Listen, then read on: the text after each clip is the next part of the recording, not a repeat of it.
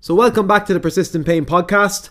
I'm your host Shane, and it's my mission to help as many people as possible with chronic and persistent pain to overcome their pain and get back doing the things they love the most.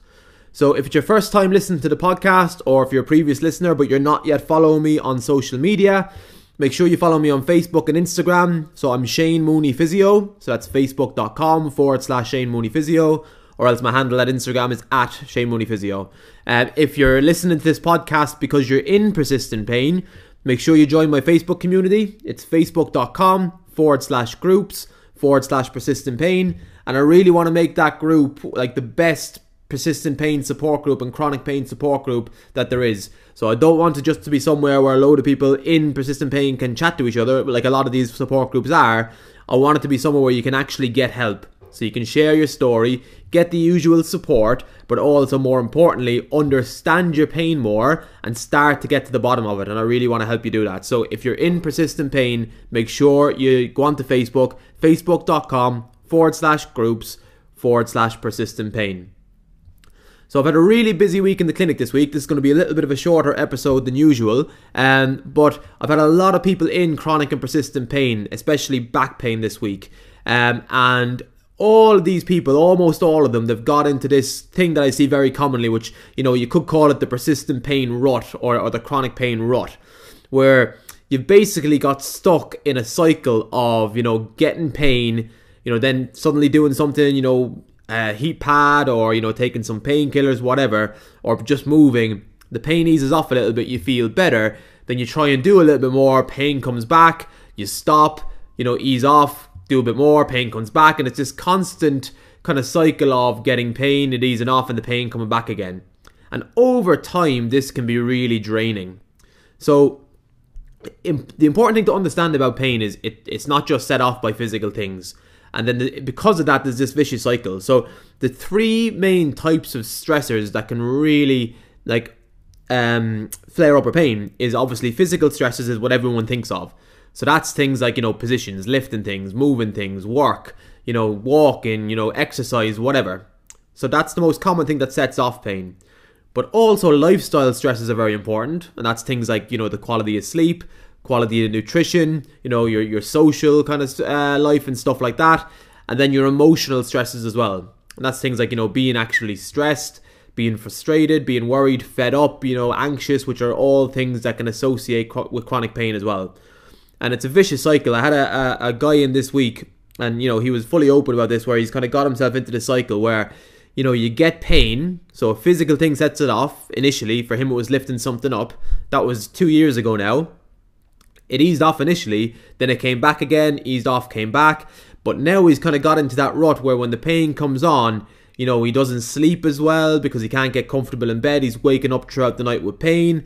He's not eating as well because he can't be bothered to cook a healthy meal because he comes home, he's in pain, etc. He's not doing his usual social stuff. He's not meeting his friends as much as he normally would. You know, he's kind of stopped going to the normal clubs that he normally would go to. Uh, and then that's having an emotional effect where he's not sleeping as well, so he's more, you know, irritable anyway. He's more prone to emotional kind of flare ups in this emotional roller coaster and he's frustrated, he's concerned, and as he said himself, he's never been an anxious person, but he's started to get anxiety attacks. And it's it's if you've had pain for two years, and he said like he, he can sleep, but he doesn't get quality sleep, and he might get three four hours, then he's up again, then he's back asleep again in the day, and then he wakes up again. So there's no consistency, there's no routine, and and all of this is having a massive impact on the pain he's feeling then as well. And it's just massively draining. You know, he hasn't got the energy now to to to do anything about it. Although in saying that he came to see me, which I think is is you know that that's taken action in itself, and, and fair play to him for that. Um, and the first thing we had to do was just bring his awareness to that. And like once we did, he was you know fully on board. He's like, yeah, definitely, I'm doing that because it's it's very hard to notice that yourself if you're in chronic pain. So that's the first step is just recognizing it and when you recognize then when you start to get these emotions, so when you start to get that, oh, I can't be bothered cooking today, I'm just too, too and so, I'll just get a ready meal or I'll just get a takeaway, or, you know, I can't be bothered going out and, and meeting so and so for a coffee because, you know, my back's too sore. Just when you notice those thoughts coming on, just get rid of them and just, you know, as much as you can. Obviously, if you're in excruciating pain, I don't mean fight through that. But if you can, get up, go out, meet your friend for a coffee, get up, cook that healthy meal, and you will feel better for it. And the more of these kind of mini wins you get, the better you start to feel emotionally. The better you feel emotionally, you know, that's automatically going to have an impact on your pain as well. So you're not going to fix the problem by doing that, don't get me wrong. And, and if you want to learn how to fix the problem, go back and listen to the last three episodes of this podcast because I talk a lot about that. But this now is about more the emotions associated it, associated with with chronic pain. And it's it's that vicious cycle. It starts off not too bad, but the longer it goes on, it just drains you, and it and you start to to become a different person almost. It's not you, but because you haven't been sleeping as well, because you haven't been socializing with the people you normally do, because you haven't been doing the things you normally do, maybe not eating as well, those kind of things. And it doesn't have to be all of those. It might just be one or two for you, or it might be all of them. It just depends on the person. But that really starts to, to change the way you act, change the way you you you, you move, etc. So that's the first step is recognizing it.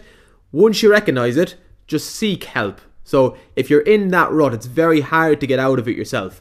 And whether whether you need a physio, if it's a, a physical thing that set it off, if you think it's more emotionally driven, maybe you know maybe you need to go see a counselor, maybe you need to go see you know somebody else. So but find out or, or try go to somebody who you think will help. You know, reach out to people that you know who've suffered pain before, see who they've been to, get some recommendations, um, and just go see someone who can hopefully help you start your journey. And it's it's it's as much as getting help and showing you what to do, it's also accountability. Because, like I said, when you get those emotions associated with chronic pain, it can be very, very hard to motivate yourself to actually take action and do anything about it. And then the third step and the final step is just don't give up. So if if you've tried something and it hasn't worked, don't just accept it. And like I've seen in a lot of people, unfortunately, who you know they're in their 50s, 60s, 70s, and they've been in pain for 30 plus years because they've just accepted it. And you know, and fair play to them. And uh, like you know, I, I don't know how they do it, but they you know they've gone on, they they've worked, they've raised their kids, etc. But they're in a, in pain a lot of the time, and you don't have to do that. And I'm not saying it's easy to get rid of pain. That's why you know you probably have been unsuccessful in the past because pain is a very complex thing. It's a very individual thing. What worked for one person might not necessarily work for the next person. So if you've tried something that hasn't worked, that wasn't for you, doesn't even necessarily mean that modality wasn't for you. It just means that at this time and, and that therapist or, or whatever didn't work for you right now. But if you go see a different therapist with a slightly different approach, or you know maybe if you, if you do some slightly different rehab or change your, your approach slightly, you will get the result eventually. You just need to keep trying. And I know that's not easy if you're in persistent pain, um, but definitely definitely don't give up. Okay, so like I said, a bit of a shorter episode today. Just wanted to really shed some light on that. If you are in that rut and you don't know what to do, like I said, join that Facebook community. It's facebook.com forward slash groups forward slash persistent pain and just share your story in there.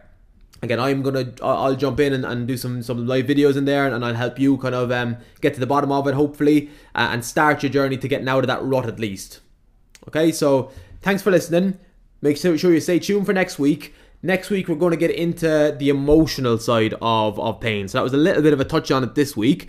Um, but there was a, a question in the group about the emotional aspects of chronic pain. So we're going to delve a little bit deeper into that next week because I think it's a very, very important topic before we do that, obviously this week just start to to process what I've talked about this week. So you know that that that vicious cycle where you know the physical, lifestyle, and emotional stressors that are associated with you know flare ups, etc., and how each one of them can impact on the next. And again, like our example this week, physical thing, lifting something up sets the pain off don't sleep as well, don't eat as well, not going out socializing as much because you're you're in pain, so you don't want to do it. So then lifestyle stressors go up because you're not doing the things you normally do. Then because all of, because of all of those facts combined, you become more emotional. You know, you're on that emotional roller coaster. You become more irritable with your family, your friends, uh, frustrated, worried, and that can lead to things like anxiety and stuff. But if that's happened, don't panic. It's not you. It's just because of everything you're going through at the moment. And if we can start to peel back the layers of that, we'll be able to get you out of that rut.